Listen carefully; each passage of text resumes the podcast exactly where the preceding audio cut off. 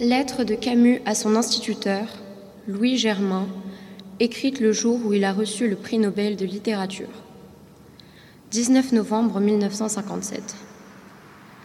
Cher monsieur Germain, j'ai laissé s'éteindre un peu le bruit qui m'a entouré tous ces jours-ci, avant de venir vous parler un peu de tout mon cœur. On vient de me faire un bien trop grand honneur, que je n'ai ni recherché ni sollicité. Mais quand j'ai appris la nouvelle, ma première pensée, après ma mère, a été pour vous. Sans vous, sans cette main affectueuse que vous avez tendue au petit enfant pauvre que je suis, que j'étais, sans votre enseignement et votre exemple, rien de tout cela ne serait arrivé. Je ne me fais pas un monde de cette sorte d'honneur, mais celui-là est du moins une occasion pour vous dire ce que vous avez été et êtes toujours pour moi, et pour vous assurer que vos efforts, votre travail et le cœur généreux que vous y mettiez sont toujours vivants chez un de vos petits écoliers, qui, malgré l'âge, n'a pas cessé d'être votre reconnaissante élève. Je vous embrasse de toutes mes forces. Albert Camus. La lettre d'Albert Camus à son instituteur, Monsieur Germain, la voix émue d'une élève de seconde lors de l'hommage à Samuel Paty, c'était en octobre dernier. Tous, nous nous sommes demandé comment en sommes-nous arrivés là Comment, en 2020, un enseignant peut-il être décapité à la sortie de son établissement pour n'avoir fait qu'enseigner la liberté dans le pays des Lumières? Malheureusement, mise en lumière après cet attentat abominable, le problème ne date manifestement pas d'hier. Des personnels de l'éducation nationale alertés dès le début des années 2000, et puis il y a eu 2015, il y a eu Charlie, l'hypercachère, le Bataclan, le Stade de France, les terrasses, l'horreur. Cela a visiblement amplifié un climat de tension dans certains établissements scolaires. Ironie du sort, les équipes académiques valeurs de la République, chargées d'accompagner les enseignants face aux atteintes à la laïcité pardon, se réunissaient autour de Jean-Michel Blanquer le 13 octobre 2020, soit trois jours avant l'assassinat de Samuel Paty, pour dresser un bilan 935 atteintes à la laïcité recensées dans les établissements en France entre septembre 2019 et mars 2020. Aujourd'hui, l'école de la République semble profondément fragilisée. C'est aujourd'hui le constat que nous tenterons euh, d'éclairer dans Ex le podcast qui invite hors toute polémique à réfléchir sur les débats qui font l'actualité. Et avec moi pour en parler, Pierre Juston, bonjour. Vous êtes euh, doctorant en droit public et vous signez au lendemain de la décapitation de Samuel Paty une tribune aux côtés entre autres de Elisabeth Badinter, Caroline Fourest, Richard Malka pour, je cite, porter haut l'idéal laïque. Qu'est-ce qui a radicalement changé ces dernières années? Ben, bonjour, d'abord merci de, m'inviter euh, dans cette émission. Euh, qu'est-ce qui a radicalement changé ces dernières années? Je pense qu'on on peut le constater, tout le monde peut le constater aujourd'hui. Je pense que ce qui a changé à partir de septembre 2020, euh, c'est une prise de conscience. Euh, une prise de conscience de quoi euh, Il y avait euh, effectivement des gens qui ont tiré la sonnette d'alarme dès le début des années 2000, après les débats de l'affaire de Creil, 89, etc. On pourra y revenir si vous le voulez. ensuite, il y a eu une deuxième cristallisation après Charlie Hebdo. Hein. Finalement, nous sommes ici à Toulouse.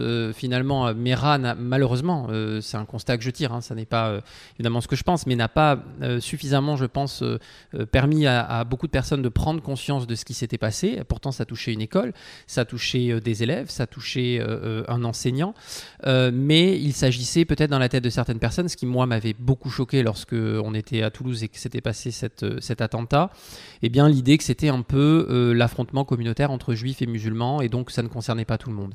Il y a eu donc une deuxième prise de conscience après Charlie Hebdo. Mais je pense que la troisième prise de conscience qui a lieu, ou, la, suite à cette cristallisation, une cristallisation du débat, qui a lieu après l'assassinat de Samuel Paty, est important. Donc je pense qui a changé en positif, d'une certaine manière, parce qu'il faut toujours voir le positif dans ce genre de, de périodes euh, terribles que nous vivons euh, actuellement, en tout cas dans, ce domaine notamment, mais pas que celui-ci, euh, eh bien une prise de conscience, à mon avis, importante et beaucoup plus large que ce qu'elle était les, années, les années précédentes. Et donc, des personnalités comme effectivement Jean-Pierre Romain, qui est malheureusement sous le feu de l'actualité, on pourra peut-être y revenir, avaient tiré la sonnette d'alarme et des personnalités politiques, je pense à François Fillon à cette époque-là notamment, avaient fait ce que beaucoup de ministres faisaient dès lors, c'est-à-dire jeter le rapport à la poubelle intellectuels pour des raisons d'opportunité politique, parce que ça n'était pas le temps de eh bien, dévoiler ces problématiques-là. Or, ces problématiques-là sont des faits, elles n'ont pas attendu, elles, elles, ne suivent pas les opportunités politiques et elles ont perduré. On le voit aujourd'hui, je vais terminer sur cet exemple-là, pour faire du, pas pour faire du localisme, mais comme encore une fois on est à Toulouse, une collègue et, amie qui s'appelle Fatia Boudjala aujourd'hui, qui est très engagée sur la question de laïcité. Je ne suis pas mm. Toujours d'accord avec elle, on est souvent d'accord, je dois le dire, mais je ne suis pas toujours d'accord avec elle, mais qui intervient, qui a signé quand même deux ouvrages assez remarqués et tout à fait remarquables, eh bien, a été mise au, pilori par deux syndicats de la fonction publique de l'enseignement qui ont estimé qu'elle devait être sanctionnée pour ses prises de position. Euh, et euh, aujourd'hui, il me semble qu'elle est menacée et que ben, il, faut évidemment, et on pourra en reparler par rapport au projet de loi, il faut protéger particulièrement les enseignants parce qu'il y a une particularité du service public de l'éducation. Euh, donc il s'agit, je l'espère, dans ce projet de loi, et eh bien de, de, au-delà de conforter les principes républicains, de pouvoir protéger les fonctionnaires et les gens qui sont au service de notre État. Sur le cas de Fatia Boudjalat, Jean-Michel Blanquer a affirmé qu'elle bénéficierait de la protection fonctionnelle. Pourtant, Pierre Juston, la laïcité à l'école, ça date d'avant 1905. Bien sûr, d'ailleurs, euh, merci de, me permettre de, dire cela, mais je pense que d'autres invités ont pu euh, l'expliquer. Mais le principe de laïcité euh, qui est propre à la France, il faut le dire aussi, beaucoup d'intellectuels disent peut trouver des principes de laïcité un peu partout oui, on peut retrouver des semblants de principes de laïcité, mais la conceptualisation telle que faite en France, elle est propre à la France. Alors c'est peut-être un truisme, vous me direz, parce que, eh bien, évidemment, la conceptualisation du sécularisme aux États-Unis est propre aux États-Unis, bien sûr, mais euh, il y a euh, un principe qui, à mon avis, est autonome avec des critères précis, et euh, il est rentré dans la République française par l'école. Avant la loi 1905, la République et les républicains qui deviennent majoritaires sous la Troisième République, puisque, comme vous le savez, le début de la Troisième République était un peu monarchique, enfin c'était un peu compliqué, je reviens pas sur cet épisode historique, mais lorsque les républicains euh, euh, gagnent euh, finalement et deviennent majoritaires, leur, leur obsession c'est de construire la République et la pérenniser surtout, puisqu'on a eu un nombre de régimes au cours du 19e siècle qui sont succédés, qui n'étaient pas stables. Et donc le meilleur moyen de la stabiliser, c'est de faire rentrer la laïcité notamment et la République par l'école. Et donc la construction de l'école républicaine avec les lois Ferry, on, pense toujours à Ferry, mais il y a eu d'autres lois, tout un enchevêtrement de lois euh, dans la décennie 1880, on construit l'école de la République, on contribuait du coup à pérenniser l'idée républicaine. Euh, je renvoie à l'ouvrage de Claude Nicolet qui, le traite de manière euh, tout à fait remarquable et intéressante. et donc beaucoup d'auteurs parlent de dualisme laïque, c'est-à-dire qu'il y a une laïcité, euh, celle de 1905 notamment, pas uniquement hein, d'ailleurs, mais il y a une deuxième laïcité qui est propre à l'école de la République, et c'est ce qui justifie notamment qu'il y ait eu la loi de 2004, euh, qui est souvent incomprise, qui est souvent remise en question, encore aujourd'hui par d'autres intellectuels. Euh, je crois que ces intellectuels n'ont pas compris qu'il y avait un dualisme vis-à-vis -vis de la laïcité, qu'il y avait une laïcité propre à l'école, parce que c'était un service public particulier et une laïcité euh, hmm. propre à l'État euh, qui est encore autre hmm. chose.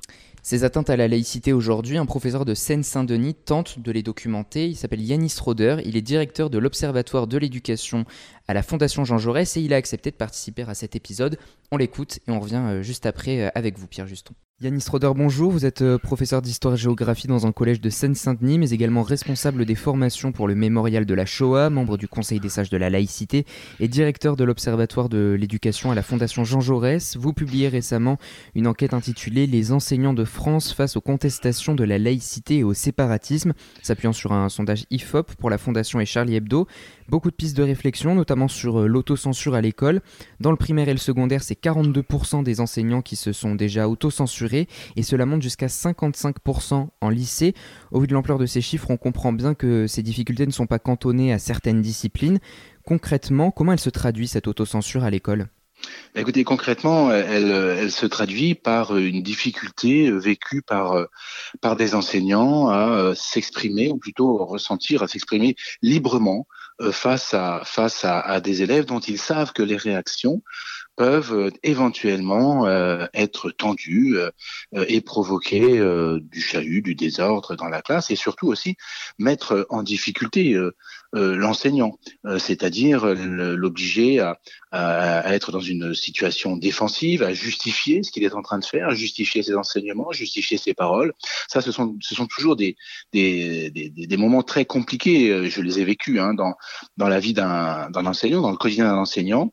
Quand les choses se répètent, euh, il est évident qu'au bout d'un moment, euh, on apprend, euh, on apprend que euh, voilà, malheureusement, ce sont des, des, ce sont des possibles qui peuvent, qui peuvent advenir. Et parfois, parfois, pour pour la tranquillité, ce qu'on peut tout à fait comprendre, eh bien, on, on, on, ne voilà, on ne parle plus de, de, ces sujets. Mais je voudrais revenir sur les chiffres que vous avez donnés pour, si vous me permettez, apporter une précision. Vous avez parlé de 42% sur l'ensemble de, euh, du système scolaire français. Vous avez, c'est tout à fait juste. C'est 49% dans le secondaire, mmh. mais qui ont été 42% et 49% qui euh, ont dit euh, s'être auto-censurés au moins une fois. Je suis pas sûr que si on se contente de cela, on, on comprenne l'ampleur du, phénomène. Mais si on regarde euh, de plus près les chiffres, dans le secondaire, ce sont 5% des enseignants qui se euh, censurent régulièrement et 22% qui se censurent de temps en temps. Si je comprends de temps en temps, comme plusieurs fois dans l'année scolaire, 22 plus 5, c'est 27% des enseignants qui, euh, c'est plus d'un quart qui disent se censurer plusieurs fois euh, dans l'année. C'est là, je pense, le chiffre le plus important, d'autant plus qu'il est en progression de 14 points, on a plus que doublé depuis 2018. Cela dit plus, à mon avis, l'ampleur du phénomène. Et justement, euh, ce qui est d'autant plus marquant, euh, vous le disiez, c'est 49% des enseignants sur l'ensemble du, secondaire, et là aussi, on, remarque une augmentation de 13 points depuis 2018. Il y a des augmentations comme ça sur un petit peu tous les critères que, que vous avez étudiés. Comment est-ce que vous l'expliquez? Écoutez, on peut euh, l'expliquer, euh, on va, on va euh, émettre quelques hypothèses si vous permettez. La première, c'est peut-être qu'aujourd'hui, après l'assassinat, le terrible assassinat de notre collègue Samuel Paty, les enseignants ne craignent plus de dire qu'ils rencontrent des difficultés. Voilà, ça c'est euh, la première chose. D'ailleurs, nous avons euh, euh, nous avons décidé de mener cette enquête après l'assassinat de Samuel Paty, mais surtout après avoir entendu une libération de, de, la parole des enseignants dans la presse, qui nous a vraiment surpris dans les dans les jours qui ont suivi l'assassinat de Samuel Paty. Et là, on s'est dit, il se passe quelque chose. on aimerait en avoir le cœur net. Hein, voilà. Donc, première hypothèse cette, euh, cette libération de la parole euh, enseignante, même si bien sûr sur la forme d'un sondage c'est anonyme, néanmoins on peut-être plus facile de c'est peut-être plus facile de, de, dire les choses. Deuxième hypothèse qui est moins euh, qui est moins euh, optimiste, bah, c'est tout simplement la progression dans les quartiers où se situent les établissements, euh, eh bien de, euh, de vision euh, religieuse, puisqu'il s'agit de cela, hein, bien sûr, de vision religieuse de type, comme le disent Anne Muxel et Xavier Galland dans, dans une étude, de type absolutiste. Et, et si on, on, on, regarde bien les, les, travaux, ce qui est intéressant, c'est de croiser en fait hein, une enquête comme celle-ci avec les travaux universitaires et les différentes recherches qui ont déjà été faites, et de voir que le maillage euh, dans les quartiers, le maillage associatif euh, eh bien, est un lieu de conquête, notamment pour des, euh, religieux euh, rigoristes, des religieux islamistes, pour, pour, pour dire, pour préciser ce, dont nous parlons, et qui euh, s'imposent dans des associations, dans des clubs de sport, dans, dans, dans tout ce qui touche au, social, à l'aide aux devoirs, etc. Donc, ce sont des, des moyens de, conquête et de création de normes, de conquête des esprits, bien sûr, et notamment des jeunes esprits, et de création de normes. On peut voir là euh, peut-être euh, une des explications de cette augmentation de ces manifestations et de cette et donc de cette autocensure, de ce climat, de ces climats qui deviennent de plus en plus tendus. Vous savez, un établissement c'est l'interface, en fait, un établissement scolaire, c'est l'interface entre euh, bah, ce qu'est la République, ses valeurs, ses principes, euh, ce qu'elle enseigne, et un, une micro-société qu'est le quartier. Et euh, les, euh, les, les, manifestations qui se déroulent au sein de l'établissement et qui sont le fait d'élèves, c'est tout simplement le fait euh, que dans le quartier, il y a des dynamiques à l'œuvre qui se retrouvent à l'école parce que l'école n'est pas étanche. Euh, voilà, ça c'est c'est une c'est une deuxième hypothèse. Une troisième hypothèse que je me permettrais, c'est que nous savons que les enfants que nous avons que nous avons maintenant à l'école sont des enfants de parents qui ont été socialisés, qui ont été à l'école dans les années 90-2000. Or, les années 90-2000, c'est le début dans certains territoires français de du travail du travail militant d'anciens militants du FIS et du GIA qui sont arrivés d'Algérie au moment de la décennie noire, hein, fuyant en partant en partant après les accords, notamment les accords de cessez-le-feu et, euh, euh, et qui ont travaillé dans les banlieues françaises hein, et qui, et qui ont, ont, travaillé au corps euh, notamment des jeunes. Euh, on peut aussi émettre l'hypothèse que parmi ces jeunes, aujourd'hui, ces enfants aujourd'hui, il y a des enfants de ces gens qui ont déjà été travaillés par les islamistes à la fin des années 90, au début des années 2000. Est-ce qu'il n'y a pas aussi la question de la mixité sociale qui doit être posée? C'est une piste qui est avancée par Jean-Pierre Aubin, ancien inspecteur général de l'éducation nationale. Est-ce que ça peut pas être une solution également pour répondre à ce problème? Alors si on parle de, si on parle de solution, il est évident que le problème, en fait, si vous voulez, euh, de l'enfermement intellectuel, l'enfermement culturel des élèves qui vivent dans des quartiers où la population s'homogénéise, évidemment, c'est un problème. Mais vous savez, quand Jean-Pierre Aubin ou Jean-Louis Bianco de l'Observatoire de l'éducation euh, parlent de mixité sociale, il faut bien comprendre de quoi on parle. En fait, on parle de mixité culturelle, ne soyons pas dupes. Euh, la mixité sociale dans ces quartiers, la mixité culturelle, c'est la même chose. C'est-à-dire que les populations qui vivent dans ces quartiers euh, sont majoritairement euh, de culture ou d'origine musulmane, d'Afrique du Nord ou d'Afrique subsaharienne. Et effectivement, les élèves ne peuvent confronter, euh, ne peuvent confronter leur vision du monde à d'autres visions du monde puisqu'ils sont entre eux. Et ça, c'est un vrai problème parce que l'école, c'est le lieu de la confrontation. C'est le lieu de la confrontation intellectuelle, j'entends, hein, euh, confrontation et culturelle avec euh, le, ce que va nous apprendre, ce que va nous apprendre l'école, mais aussi confrontation avec avec d'autres visions du monde que véhiculent d'autres élèves. Or, si ces autres élèves ou plutôt ces autres visions du monde sont absentes, c'est de la, ce n'est plus de la, confrontation, c'est de la confortation. Et ça, ça devient effectivement très problématique. Mmh. Votre enquête, euh, elle fait pourtant pas l'unanimité. Paul Devin, inspecteur de l'éducation nationale et secrétaire général du syndicat des personnels d'inspection FSU, vous reproche sur son blog Mediapart, je cite, une incitation à une lecture très orientée et une dramatisation de la réalité. Il explique que selon lui, l'autocensure peut correspondre à des choix pédagogiques réfléchis et assumés. Alors est-ce un renoncement ou un choix pédagogique, Yanis Roder? Euh, Écoutez, moi, je veux bien euh, que euh, des inspecteurs de la FSU euh, disent qu'on dramatise. vous savez, quand on fait ce type d'enquête, on a toujours des gens qui nous trouvent des biais méthodologiques, qui trouvent qu'on dramatise, etc.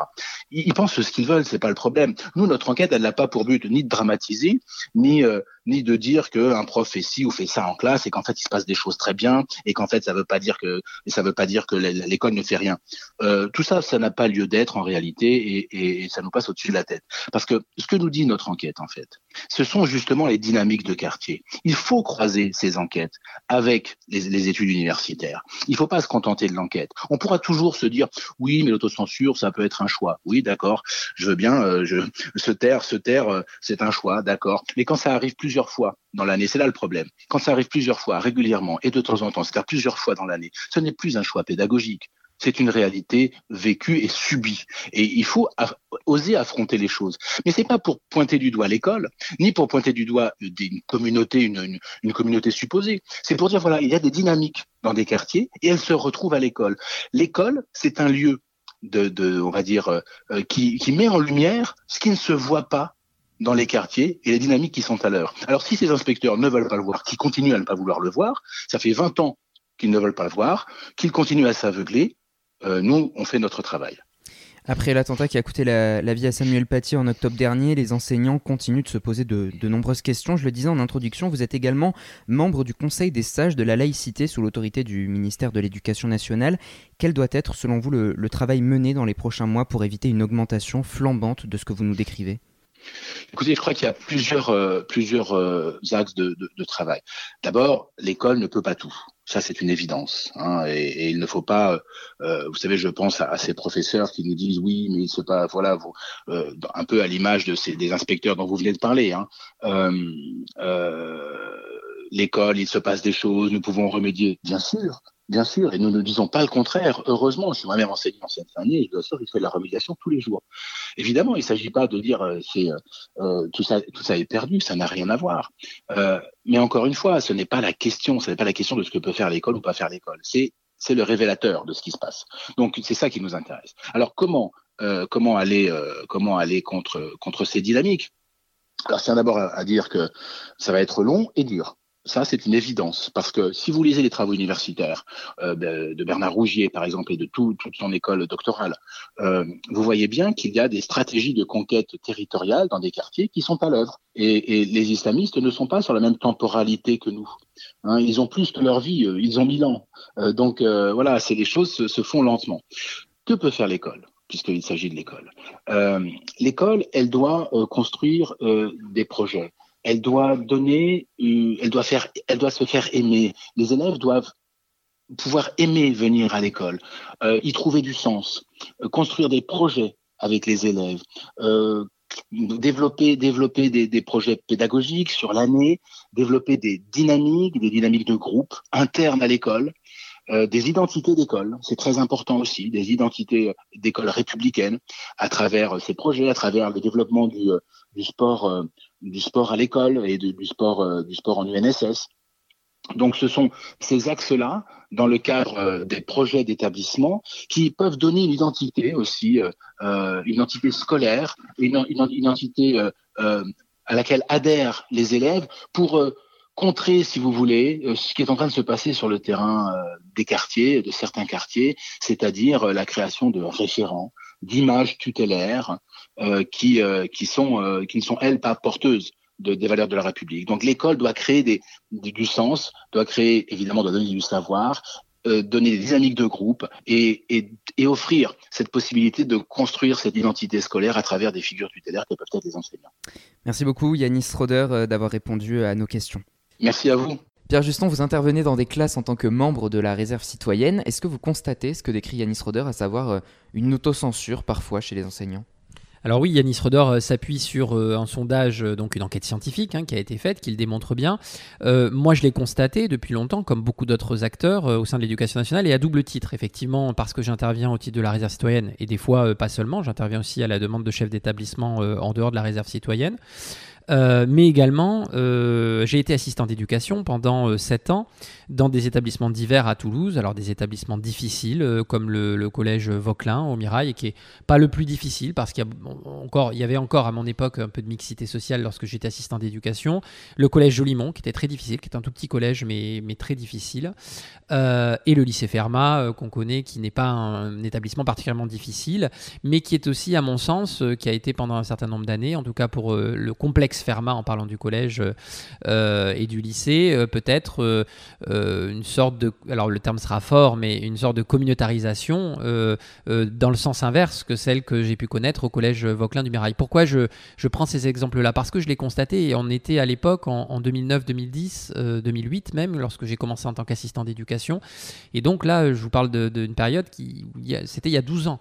et des enseignants me le disaient déjà. Moi-même, je faisais des, des enseignements en tant qu'assistant d'éducation euh, sur euh, le droit, puisque j'étais étudiant en droit euh, en fin de cycle, et, sur des éléments qui intéressaient les élèves, pourquoi on vit en 5ème République, quelles sont les institutions, comment ça fonctionne, etc. J'avais donc des fois insisté sur des débats, notamment aussi en études dirigées, et, et j'avais constaté effectivement qu'il y avait des sujets qui étaient tabous. et donc, c'est un constat qui est largement partagé et donc il, s'agit aujourd'hui euh, eh bien de, permettre aux enseignants, de permettre plus largement, plus qu'aux enseignants, moi j'y tiens, à la communauté éducative dans son ensemble, euh, euh eh bien de ne pas se censurer. L'école, c'est, comme le dit Henri Pénaruis, comme le dit Catherine Kinsler qui était auditionnée à l'Assemblée nationale dans le cadre du projet de loi confortant les principes de la République, c'est une deuxième vie de l'élève, l'école. Et c'est très important de comprendre ça. C'est pas un arrachement euh, euh, à la famille qui a tout à fait le droit, c'est un droit fondamental de transmettre son éducation culturelle, politique, religieuse, y compris des choses qui forcément ne sont pas en phase avec euh, les idées républicaines en France. Et c'est un droit important pour la famille. Mais il faut que la famille respecte aussi que l'élève ne lui appartient pas et qu'il a une deuxième vie au sein de l'établissement. Pourquoi? Parce que ça lui permet d'avoir le choix.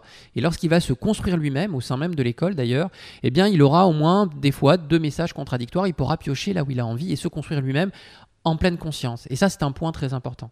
Mmh. C'est un des sujets brûlants dans l'actualité en ce moment, vous en parliez, le projet de loi contre le séparatisme porté par la majorité.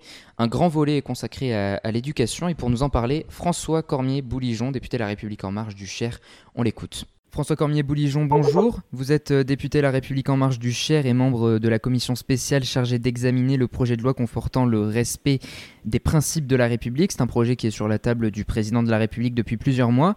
Le principe de la République qui cristallise les débats, c'est la laïcité. Quand on parle de la laïcité, on pense forcément à la loi de 1905 qui assure la liberté de conscience et ne reconnaît, ne subventionne aucun culte. Pourquoi cette nouvelle loi, selon vous, le texte de 1905 ne répondait plus aux enjeux actuels? Bonjour Martin et bonjour à tous ceux euh, qui nous écoutent. Ben oui, en réalité, euh, la laïcité euh, est actuellement remise en cause de deux ou trois façons différentes. Elle a d'abord été récupérée et dévoyée par l'extrême droite de Marine Le Pen, qui l'a utilisée parce que c'était plus présentable de parler de laïcité plutôt que de s'en prendre à une catégorie de concitoyens que sont les musulmans. Mais en réalité, ce dont parle Marine Le Pen, ce n'est évidemment pas de laïcité, parce qu'au fond, elle remet toujours en cause euh, l'islam et elle défend toujours une seule religion, la religion euh, catholique. Alors que la laïcité, je le rappelle, elle protège la liberté absolue de conscience, c'est-à-dire qu'elle protège euh, ceux qui pratiquent un culte, ceux qui n'en pratiquent pas, et ceux qui veulent changer de culte ou abandonner un culte. Donc la laïcité, elle protège tout le monde, et ce principe républicain, euh, ne s'attaque pas à un tel ou un tel, mais protège tout le monde.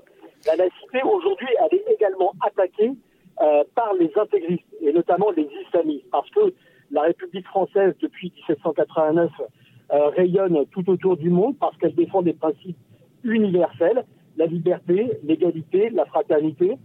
Euh, et donc, euh, ça fait de nous une cible de choix. Et donc, les islamistes s'en prennent à la France euh, notamment depuis euh, plusieurs années, avec un certain nombre euh, d'attentats qui nous ont tous traumatisés.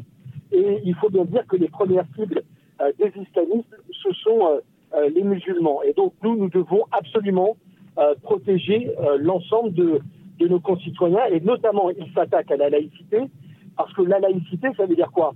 La laïcité, ça veut dire qu'on peut être croyant, pratiquer un culte, mais qu'il y a un certain nombre d'espaces dans la société euh, qui impose la neutralité, et notamment euh, les services publics.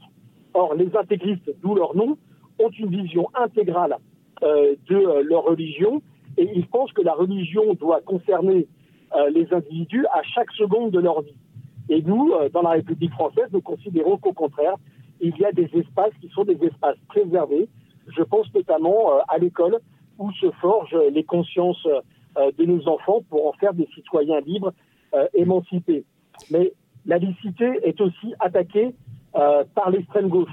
Parce qu'aujourd'hui, l'extrême gauche qui se cherche euh, un peuple de substitution refuse de voir les atteintes aux principes de la République qui existent dans un certain nombre de territoires perdus de la République. Et aujourd'hui, on voit bien que, par exemple, la France insoumise dénie toute légitimité à cette loi, alors que moi, cette loi de euh, qui vise au respect des principes de la République, je la juge essentielle et bienvenue, et notamment je salue euh, le, son, euh, sa base intellectuelle qui a été posée par le président de la République Emmanuel Macron lors de son discours au Muro. Dans, cet épisode, nous traitons tout particulièrement les questions qui concernent l'éducation nationale et la jeunesse. Il y a plusieurs points euh, là-dessus d'ailleurs dans ce, projet de loi. Et on l'a vu ces dernières semaines, des familles ont manifesté pour défendre l'instruction à la maison qui prévoit d'être fortement restreinte par cette loi. Ces parents mettent en avant l'importance de la liberté d'éducation. Que leur répondez-vous? Bah, euh, la, tradition française euh, depuis la fin du 19e siècle, c'est de dire que l'école c'est euh, l'école euh, de la République, l'école publique, mais que ça peut être également les écoles privées, notamment sous contrat, et l'instruction en famille. moi, je comprends parfaitement que dans notre pays, qui est un grand pays, où il y a plusieurs millions d'élèves, plus de 10 millions, je peux comprendre que certaines familles considèrent que le système scolaire notamment public, ne soient pas adaptés à leurs enfants. Moi, je le regrette parce que je pense que euh, c'est notamment euh, en étant euh, ensemble au sein de l'école publique qu'on forge une nation, qu'on construit une société. C'est dans le rapport aux autres qu'on le fait et qu'il n'y a pas meilleur endroit que l'école publique pour le faire. en étant éclairés par les, par les professeurs du premier degré et, du second degré. Mais cette liberté existe. Moi, j'entends les arguments qui sont souvent pertinents émis par les familles qui font cet enseignement en leur euh, mais je dis simplement deux choses. La première, c'est que cette loi-là, elle n'interdit pas l'instruction en famille, elle l'encadre davantage. Ça, c'est le premier point. Et donc demain, euh, si la loi passe comme elle l'est, euh, les familles pourront toujours instruire leurs enfants euh, s'ils correspondent aux critères que nous allons fixer dans la loi. Mais ce que nous cherchons à faire, c'est à ne pas laisser des enfants en dehors de toute scolarisation. Parce qu'aujourd'hui, nous avons des enfants qui échappent totalement au radar, qui sont soit inscrits en instruction en famille, soit inscrits nulle part, et qui sont en fait entre les mains de gens qui leur font un embrigadement euh, ça peut être dans des écoles coraniques, mais ça peut être aussi dans, dans un certain nombre d'autres secteurs sectaires. Et donc, ces enfants-là, nous devons absolument euh, pouvoir les sauver de ça. Euh, donc, on ne remet pas l'instruction en famille en cause, nous l'encadrons, mais surtout, surtout, nous cherchons à pouvoir sauver les enfants qui échappent à toute scolarisation. Hmm. Vous êtes euh, pour faire cesser les certificats de virginité qui sont parfois euh, imposés à de jeunes filles. Cette loi prévoira donc désormais la pénalisation de cette pratique. Pourtant, le 15 septembre dernier, Libération publiait une tribune signée par plusieurs médecins et intitulée La pénalisation des certificats de virginité ne sert pas à la cause des femmes. L'une de ses signataires, le docteur Brigitte Tandonnet du CACIS de Bordeaux, estimait auprès de Slate que, je cite, il peut y avoir des conséquences dramatiques et des maltraitances pour les femmes à qui on ne fait pas le certificat. Euh, ne pensez-vous pas que cette mesure pourrait alors être contre-productive? Moi, je pense que cette mesure, c'est une mesure de dignité humaine. Parce que euh, ce qui est euh, surtout terrible pour les jeunes femmes, c'est de leur imposer un certificat de dignité qui est traumatisant et dégradant pour elles. le corps de la femme n'est pas un objet. les femmes ont le droit de disposer de leur corps librement, d'avoir la sexualité qu'elles souhaitent et nous n'avons pas à leur imposer des normes. Euh, et donc, euh, euh, moi, je veux même aller plus loin que ce que dit la loi proposée par le gouvernement actuellement. Je veux purement et simplement interdire les certificats de virginité. Donc, pas seulement pénaliser, mettre une, une amende et une peine d'emprisonnement à ceux qui les établissent. Moi, je veux qu'on les interdise totalement euh, et notamment que euh, l'établissement d'un certificat de virginité pour un mariage soit une cause de nullité pour ce mariage. Euh, dans notre pays, les femmes qui se marient doivent le faire par amour, librement, par choix, et non pas en étant soumises à des coutumes totalement arriérées, barbares, dégradantes. Alors ce projet de loi, il occupe une place éminemment importante dans les débats politiques, au vu notamment euh, du, contexte que l'on connaît. Qu'en est-il de la cohésion au sein de la majorité? On sait que ces questions ont divisé votre groupe et euh, ce depuis le début du mandat, avec par exemple le député Aurélien Taché qui a quitté La République en marche en 2020 pour revendiquer euh, des positions contraires aux vôtres. Est-ce que vous affirmez que la majorité est soudée autour de ce projet de loi? En tous les cas, la majorité travaille autour de ce projet de loi et euh, travaille notamment euh, autour euh, du discours des Mureaux fait par le président de la République et qui est un discours éminemment républicain. les médias étaient impatients d'avoir un grand discours du président de la République sur la laïcité. Le président de la République a fait un grand discours républicain, universaliste, qui englobe la laïcité, mais qui va encore plus loin. Et donc c'est autour de cet axe que nous euh, travaillons. Nous avons un certain nombre de points d'accord. Euh, nous travaillons sur les questions de la neutralité du service public, sur la question du contrat d'engagement républicain pour les associations, euh, sur la lutte contre les certificats de virginité ou la polygamie, pour renforcer la dignité humaine et notamment protéger les femmes dans notre pays. nous travaillons également sur les domaines de l'éducation et du sport et sur l'organisation des cultes. Mais nous avons aussi un certain nombre de points de désaccord. J'en citerai au moins un. Euh, moi, je considère que l'article premier de ce texte de loi est extrêmement important puisqu'il a pour but d'étendre la neutralité euh, de ceux qui participent ou concourent à l'exécution d'une mission de service public. Et cet article 1, notamment, il concerne les organismes de droit public et de droit privé, euh, s'agissant de leurs salariés. Euh, je trouve que cette euh, disposition était absolument nécessaire, euh, qu'elle est importante, et je considère que nous devons aller encore plus loin parce que je pense que la force de la loi, c'est sa clarté et son exhaustivité. Et aujourd'hui, cet article premier vient renforcer la sphère dans laquelle il y a une neutralité, mais il oublie une catégorie de personnes que sont les collaborateurs occasionnels du service public. Et donc moi, j'ai déposé un amendement que je vais défendre pour élargir l'obligation de neutralité aux collaborateurs occasionnels du service public. Pourquoi? D'abord parce que ça voudra dire, euh, si mon amendement est adopté, que tous ceux qui concourent, qu'ils soient fonctionnaires, agents contractuels, salariés de droit privé ou collaborateurs occasionnels, bénévoles ou non du service public, auront, euh, euh, devront respecter la neutralité du service public. Et ça veut dire aussi, euh, par voie de conséquence, euh, que euh, tous les citoyens euh, auront l'égalité devant la loi, l'égalité devant le service public, parce que l'ensemble des gens qui concourent aux missions de service public seront neutres. Mmh. Et je crois que ce serait une grande avancée de la loi si nous parvenions à ce résultat. Pour, défendre euh, ce projet de loi, Gérald Darmanin affrontera Marine Le Pen lors d'un débat télévisé. Pourtant, en décembre dernier, vous mettiez sur un pied d'égalité Marine Le Pen et Pétain en ajoutant, je cite, On ne discute pas avec eux, on les combat. Euh, Êtes-vous favorable rapidement là, à la tenue de ce débat?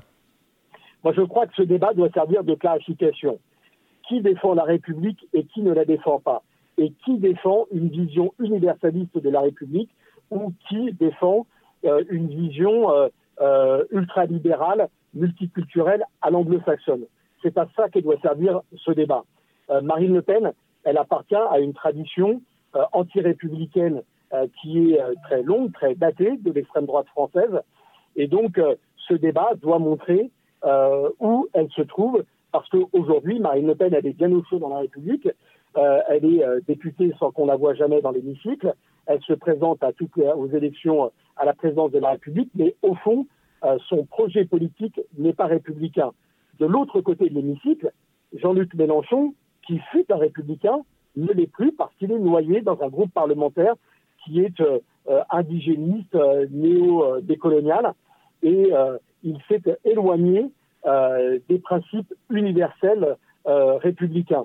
Et donc, moi, je plaide pour que au, centre de la vie politique française, il y ait un grand courant, un grand courant des républicains de progrès qui défendent les principes universels que nous forgeons depuis 1789, parce que je considère que ces principes sont des principes euh, de progrès pour l'humanité et notamment pour les Français. Et je crois que ce projet de loi et le débat qu'il va y avoir autour doit servir à constituer cette sensibilité des républicains de progrès. En tous les cas, j'y consacre moi toute mon énergie.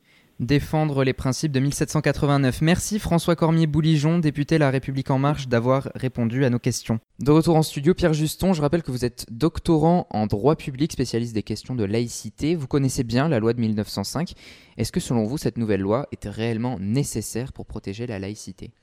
Alors je vais vous répondre en, deux temps. Euh, oui, cette loi est tout à fait nécessaire. Elle était nécessaire, comme son nom l'indique, non pas simplement pour lutter contre le séparatisme, c'était son premier nom et, cela fait euh, évidemment écho au discours des Mureaux du président de la République, mais également pour renforcer les principes euh, de la République. Alors ça, c'est un premier point. Elle est nécessaire, mais elle est nécessaire si le travail parlementaire, et aujourd'hui c'est le cas puisqu'elle est en discussion actuellement en commission spéciale, puis bientôt en séance publique dès la semaine prochaine, euh, que, que il, est nécessaire que cette loi soit améliorée sur certains points. Je pense qu'il y a des éléments qui sont très courageux, qui vont très loin, euh, ce qui m'a pu me surprendre et que je trouve extrêmement euh, positif. Pour autant, je pense qu'il manque certains éléments et que euh, c'est le rôle d'ailleurs du Parlement d'essayer de les combler et d'apporter sa pierre à l'édifice de, ce, projet de loi. donc oui, elle était nécessaire dans le contexte que j'ai rappelé tout à l'heure, la prise de conscience qu'il fallait avoir nécessairement. Je pense à un domaine en particulier, et puis je, je ne citerai que ce domaine, même s'il y en a bien d'autres, mais bon, déjà, petit préambule là-dessus, article très courageux concernant l'éducation, concernant l'instruction et l'obligation de l'instruction. Ça me semble être un article très important. Il a été discuté en commission spéciale, il est passé. L'article 21 de mémoire, euh, euh, ça c'est un point très important. Mais surtout, par exemple, dans le monde du sport. J'ai été auditionné euh, au sein de, la commission, d'une commission sport en amont de ce projet de loi. tous les spécialistes de la radicalisation religieuse ont, ont, démontré qu'il y avait un lien très important entre le monde du sport et entre la radicalisation religieuse. Euh, et je renvoie à la littérature euh, en la matière. Euh, Chapiteau qui a écrit un ouvrage entièrement consacré à cela. Évidemment Bernard Rougier et Hugo Micheron qui ont fait un travail formidable là-dessus. Je pense à Toulouse notamment. Ils ont démontré que tous les terroristes tous les terroristes, euh, euh, donc les gens qui sont passés à, l'acte, puisqu'il y a toujours la difficulté de savoir jusqu'à qu'est-ce que ça veut dire la radicalisation, quand est-ce qu'on est radicalisé, est-ce qu'un quelqu'un qui est radicalisé idéologiquement, qui a finalement le droit de l'être euh, dans une démocratie, est-ce qu'il va passer à l'acte ou pas? Bon, donc là il y a ces difficultés, mais ce qu'on peut voir, il y a une constance. Tous les terroristes, tous ceux qui sont passés à l'acte, ont fréquenté des clubs de sport, ont fréquenté des clubs de sport et il y avait un lien entre ces salles de sport, leur fréquentation dans ces salles de sport et leur radicalisation religieuse. Donc il y a un point, euh, par exemple, fondamental là-dessus et ce projet de loi, par exemple, vient justement euh, euh, conforter les principes de la République, vient essayer de développer des, dispositions, en tout cas il y a des dispositions qui viennent justement essayer de freiner le lien qu'il peut y avoir entre radicalisation et le mouvement du sport. Ça me semble être un point essentiel. J'ai pris que cet exemple-là, il y en a bien d'autres évidemment, mais oui, ce projet de loi est nécessaire pour lutter contre la radicalisation religieuse et surtout le passage à l'acte, même si ce ne sera pas d'un coup de baguette magique et avec mmh. une loi qu'on réglera le problème. Tout le monde n'est en tout cas pas d'accord et pas sur la même ligne que la majorité, qui est euh, elle-même déjà euh, divisée. Alexis Corbière, député de la France Insoumise de Seine-Saint-Denis, a accepté de participer à cet épisode. On l'écoute et on revient juste après. Alexis Corbière, bonjour. Vous êtes euh, député de la France Insoumise de Seine-Saint-Denis, membre de la commission spéciale chargée d'examiner le projet de loi visant à conforter les principes républicains. Vous connaissez bien le monde de l'éducation puisque vous êtes professeur de lettres et d'histoire-géographie de profession. Je vais commencer par vous poser la même question qu'à votre collègue François Cormier-Bouligeon. Est-ce qu'il était selon vous impératif de rédiger une nouvelle loi pour protéger et renforcer la laïcité? Ou bien est-ce que la loi de 1905 vous semble toujours suffisante face aux enjeux actuels? La loi de 1905 me semble être une loi qui est suffisante, qu'il faut appliquer. Elle n'est pas toujours bien respectée, c'est une évidence. De la même façon qu'il faut aussi euh, créer les conditions de protection de nos fonctionnaires, de nos enseignants en particulier. Et il existe déjà des dispositifs. La protection fonctionnelle, par exemple, des fonctionnaires, c'est un dispositif qui permet, si un fonctionnaire est attaqué, qu'il puisse bénéficier d'une aide, d'un avocat, etc. Bref, je ne vais pas énumérer tout ça, mais beaucoup de choses, à l'heure actuelle, ne sont pas activées. Et le problème que j'ai avec ce texte, c'est qu'il donne l'impression qu'il y aurait, pour répondre à tous les drames que nous avons vécus, l'assassinat de Samuel Paty, les attentats, le fait indiscutablement qu'il y a certains de nos concitoyens qui s'enferment dans des pratiques religieuses de plus en plus sectaires, et qu'il y aurait euh, une impuissance législative. Moi, je ne crois pas. Par contre, il y a une impuissance d'application de la loi dans beaucoup d'endroits, en raison euh, d'un manque euh, de fonctionnaires, manque de policiers, manque d'éducateurs, manque d'enseignants, manque euh, de moyens pour la MIVILUT, qui est une mission de lutte contre les dérives sectaires, d'observation, etc., etc.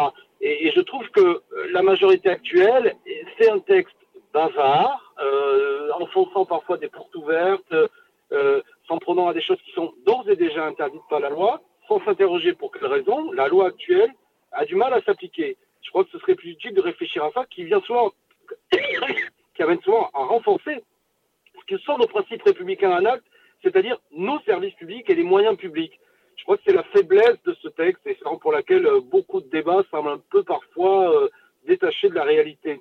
En début euh, d'émission, nous étions avec Yanis Roder, directeur de l'Observatoire de l'éducation à la Fondation Jean Jaurès, et qui publiait il y a quelques jours une étude sur l'autocensure chez les enseignants. Dans le secondaire, 49% d'entre eux disent s'être déjà autocensurés au moins une fois. Alexis Corbière, est-ce que cela vous est euh, déjà arrivé dans votre carrière? Je, conteste un peu cette étude que je trouve biaisée. Euh, soyons lucides. Indiscutablement, vous savez, moi je suis prof de, professeur en lycée professionnel, j'ai travaillé en Seine-Saint-Denis. On a parfois affaire à des élèves, une fois de plus, liés à un engagement religieux, une croyance religieuse extrêmement euh, radicale dans le verbe, j'entends, et notamment des jeunes musulmans qui sont qui, peuvent contester tout ça. Il, faut bien sûr le traiter, mais le traiter par des actes pédagogiques. Et de dire qu'on s'auto-censure quand on est enseignant, vous savez bien souvent comme enseignant, mais de manière générale, il arrive parfois qu'en fonction de la réaction des élèves, un document pédagogique peut euh, susciter chez les élèves une réaction inattendue et on se dit je ne vais pas utiliser ce document pédagogique, je vais en utiliser un autre, je vais modifier ma façon de présenter les choses parce que je constate que la manière dont je présente les choses euh, c'est plus écran à la compréhension qu'une adhésion à ce que je suis en train de dire. C'est un acte pédagogique. Donc je demande à rentrer dans le détail, euh, à ce constat qu'un enseignant sur deux, durant sa carrière, c'est long une carrière, euh, durant un cours souvent, a dit bon, cette chose-là, je ne vais pas l'aborder comme ça, pas maintenant, pas de, pas avec le document prévu. C'est la base de la pédagogie. Euh, quand on prépare son cours, on ne vient pas en classe pour dérouler son cours, quelle que soit la réaction des élèves. Donc je voudrais pas que, comment dirais-je, en voulant absolument parfois faire du sensationnalisme, on amène finalement à faire croire des choses qui ne sont pas une réalité. Je, je ne je, conteste le fait que quasiment, si on voyait ça de loin, un enseignant sur deux ne peut plus faire cours, comme je l'entends dire parfois. On, peut plus on ne pourrait plus parler de la Seconde Guerre mondiale, euh, du génocide des Juifs. Tout, ça est faux. C'est enseigné dans l'éducation nationale. Et, mais il y a des débats qui ont lieu. Je, prenais pour exemple euh, en commission. Euh, moi, comme enseignant, je suis un passionné de Révolution française. Il m'est arrivé d'avoir des cours avec des élèves où mes élèves réagissait à la Déclaration des droits de l'homme et du citoyen, car il y a au-dessus d'elle un triangle avec l'œil de la raison, et les élèves me disaient c'est le signe des Illuminati.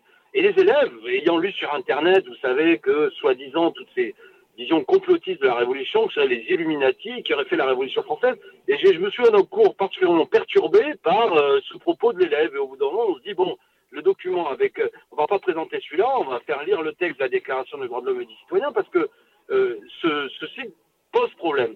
Alors, vous voyez, je ne dis pas que c'est une bonne chose, mais je ne voudrais pas qu'il y ait une mauvaise interprétation sur euh, ce dont nous parlons. Nos élèves sont au carrefour de beaucoup d'influences, ce qui se dit sur les réseaux Internet, ce qui se dit à la télévision, et c'est pas toujours euh, la religion, et même loin de là, qui est le plus facteur euh, de perturbation des cours. Mais justement, dans, ce que vous nous décrivez, est-ce que vous ne trouvez pas que c'est une situation problématique? Est-ce que le rôle de l'école n'est pas justement de confronter les élèves parfois à ce qu'ils ne connaissent pas ou ce qu'ils croient connaître? Ah, évidemment, il ne s'agit pas d'en rabattre. Euh, moi, je ne crois pas que les enseignants disent je ne vais pas enseigner telle ou telle chose. Par contre, qu'ils utilisent un autre moyen pédagogique pour arriver à leur fin, ça, c'est une autre chose. Moi, je, crois que les enseignants euh, développent leur, euh, leur programme et, et, ont affaire à ce qu'ils doivent faire. Ils préparent les élèves à des examens et ils ne laissent pas des vacances et des béances dans le programme. Mais j'espère que chacun comprendra ce que je suis en train de dire. C'est-à-dire que le fait que des cours soient perturbés, c'est sans doute indiscutablement une réalité, tout professeur le sait, mais ils sont perturbés par les influences des élèves qui sont pas par des influences négatives des élèves. La société de consommation, la difficulté parfois à parler de, sexualité. Vous savez, on est dans une société où tout est extrêmement, extrêmement sexualisé et en même temps, il y a beaucoup de difficultés parfois à discuter de, choses simples.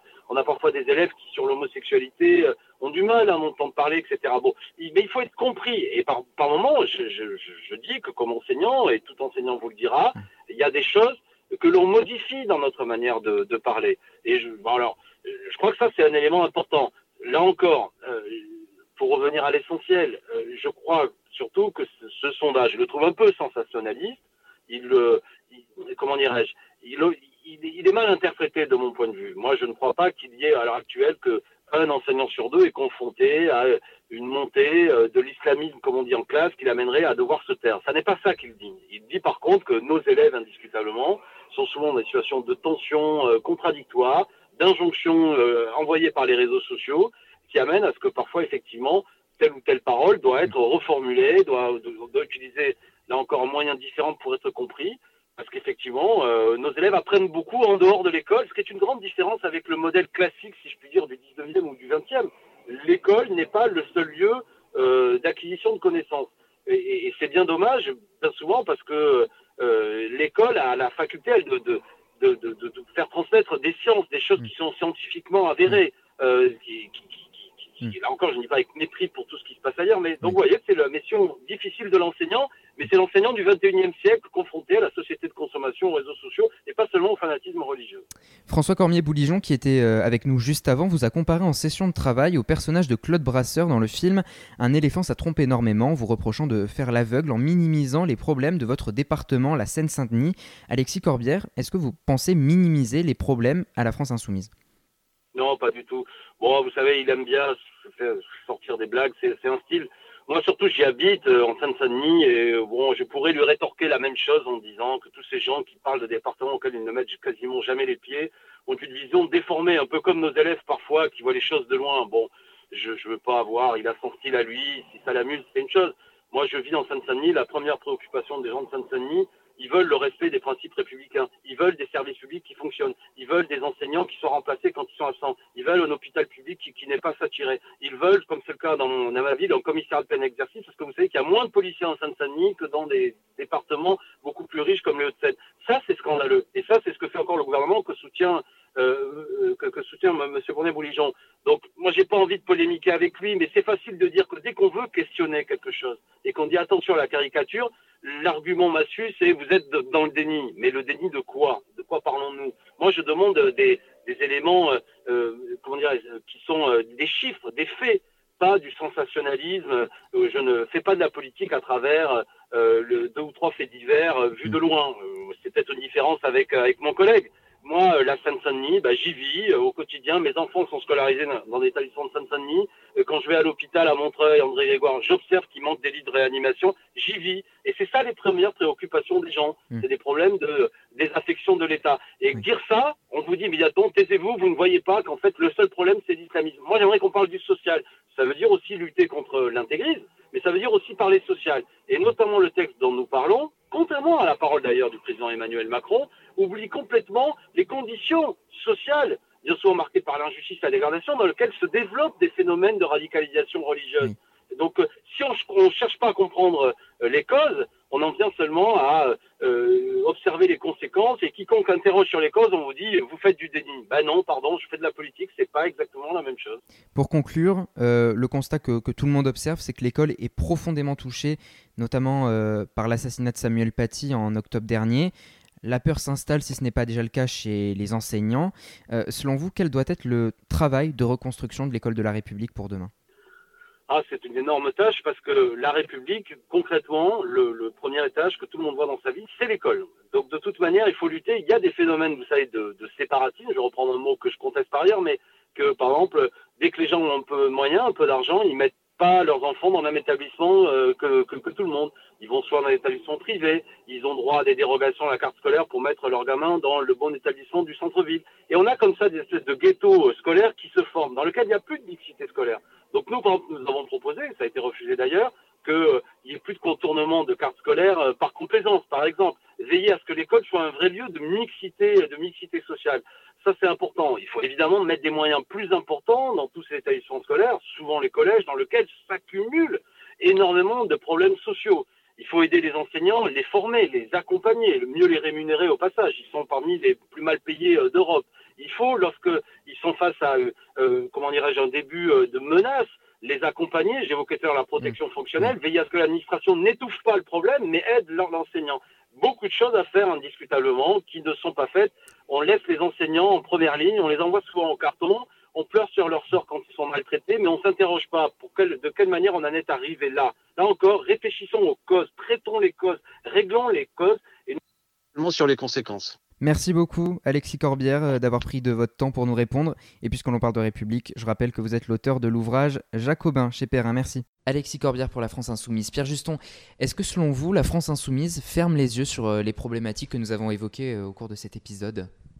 Alors, je vais essayer d'avoir une position assez nuancée. Euh, euh, Alexis Corbière fait partie des gens à la France Insoumise, même si je, partage euh, peut-être peu, de choses, en tout cas certaines choses je peux les partager, notamment sur, sur ce sujet-là et sur le sujet de la laïcité. la France Insoumise a montré et a démontré depuis un certain nombre d'années des choix a priori avec lesquels moi je suis en radical désaccord. En revanche, Alexis Corbière ou Adrien Quatennens sont des gens euh, euh, qui ont un parcours, euh, en tout cas sur ces sujets-là, qui me semble assez cohérent et intéressant. Là où je suis en désaccord avec, alors je ne vais pas être en accord avec Alexis Corbière lorsqu'il propose, avec son groupe notamment, l'abolition des statuts particuliers des territoires de la République, ce soit le, le concordat d'Alsace-Moselle, ça me semble cohérent et logique, même si je ne pense pas que ce soit le moment, et je pense que c'est un, sujet très particulier qu'il faut traiter avec les populations d'Alsace-Moselle. Je pense que c'est plus viable, par exemple, pour la Guyane, ce, sera en débat puisqu'il y a des amendements euh, qui vont en ce sens. Je suis d'accord avec Alexis Corbière lorsqu'il parle de mixité, je prends l'exemple de Toulouse, le conseiller départemental a une politique très courageuse en la matière, on pourra y revenir, donc là je suis d'accord sur ces points-là, je suis d'accord également sur d'autres points, je pense que l'article 28 de la loi, euh, c'est un point technique, mais euh, de, des immeubles de rapport est très problématique, et donc à, titre personnel, je suis en, accord peut-être avec lui parce qu'il me semble que la France insoumise est, aussi également contre cet article, comme d'autres euh, députés, euh, y compris de la majorité. En revanche, euh, là où je suis en désaccord avec le député Corbière, c'est lorsqu'il fait mine de pas voir, bien sûr. Alors, il, nous donne un exemple. Bien sûr que les professeurs ont une liberté pédagogique et c'est très bien ainsi. Bien sûr que, eh bien, on doit s'adapter aux classes qu'on a. c'est, je veux dire, c'est, c'est la pratique de, n'importe quel enseignant qui, enseigne, qui sait très bien qu'il faut s'adapter. Il y a des classes plus vivantes que d'autres, il y a des classes plus difficiles que d'autres, il y a des classes plus sérieuses que d'autres. Voilà, bon, ce sont des, éléments de la vie de, n'importe quel professeur, n'importe quel d'ailleurs, euh, euh, même assistant d'éducation, CPE, chef d'établissement, de n'importe quel membre de la communauté éducative, euh, évidemment. En revanche, euh, euh, lorsqu'il prend son exemple en disant oui, euh, les aspects complotistes de la DDHC. Moi, ça me choque ce qu'il dit. Ben, quel est son rôle en tant qu'enseignant? Bien sûr, ça frite à ce moment-là. c'est difficile. Moi, j'ai été confronté puisque j'interviens sur les théories du complot et pas uniquement sur la laïcité. Donc, ce genre de propos, je les ai entendus un nombre de fois incalculable. Ben, son rôle, justement, c'est pas de dire on va changer de texte ou il me semble que c'est ça qu'il dit dans son intervention. C'est de dire au contraire, ben non, mais on va le voir. C'est quoi les Illuminati? Qu'est-ce que ça veut dire? Là, il est dans son rôle d'enseignant. Alors, c'est peut-être plus facile à dire qu'à faire. J'étais pas dans sa classe à ce moment-là. Il cite cet exemple, donc c'est pas exactement. Mais je pense que ne pas vouloir voir ce qui se passe dans certains établissements scolaires en particulier et de manière générale dans les établissements scolaires, euh, traiter comme il l'a fait euh, ce sondage de sondage sensationnaliste, euh, non, le sondage c'est de la science.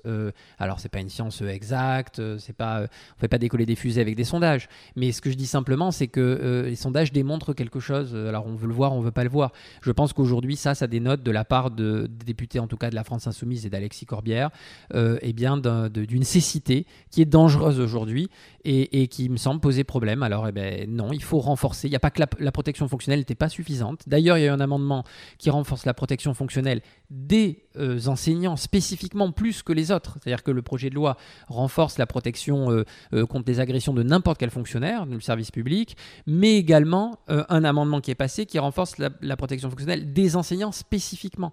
Et ça marque ce que je disais en tout début de notre entretien, que l'école, elle, c'est un service public particulier. Il a toujours été envisagé euh, comme tel dans, euh, euh, dans, la République. Et un dernier point, pour revenir sur ce que disait le député Corbière, c'est le rôle de l'enseignant que de casser les conflits de loyauté qu'ont les élèves. Et c'est normal qu'ils aient des conflits de loyauté, les élèves, ils ont des conflits de loyauté par rapport à la famille, j'en parlais tout à l'heure.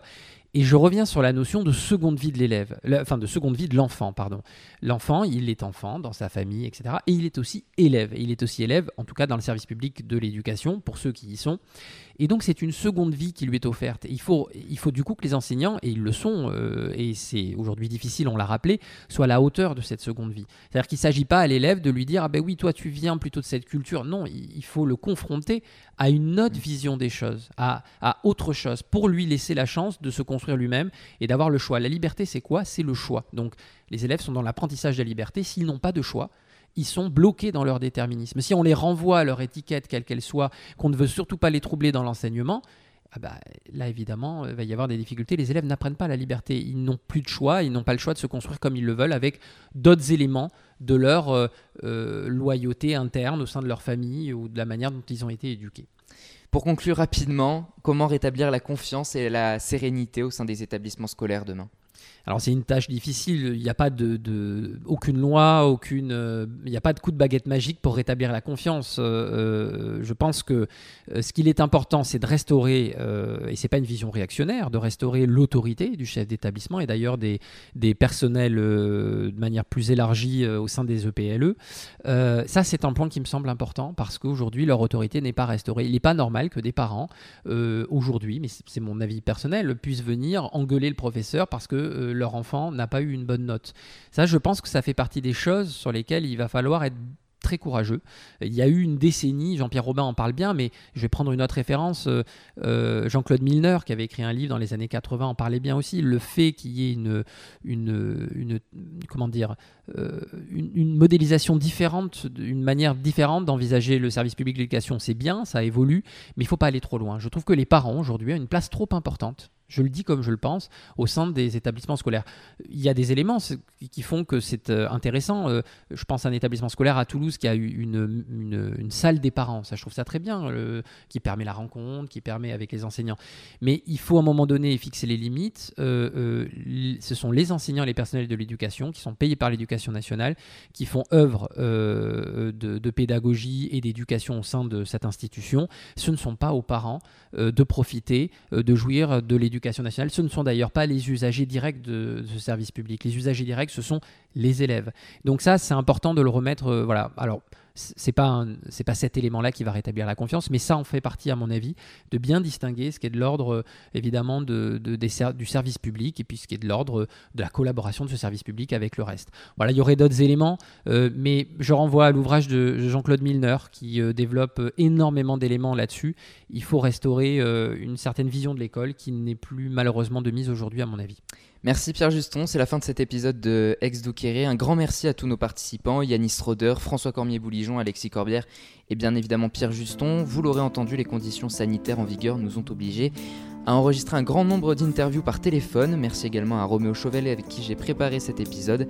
A très vite pour un nouveau numéro.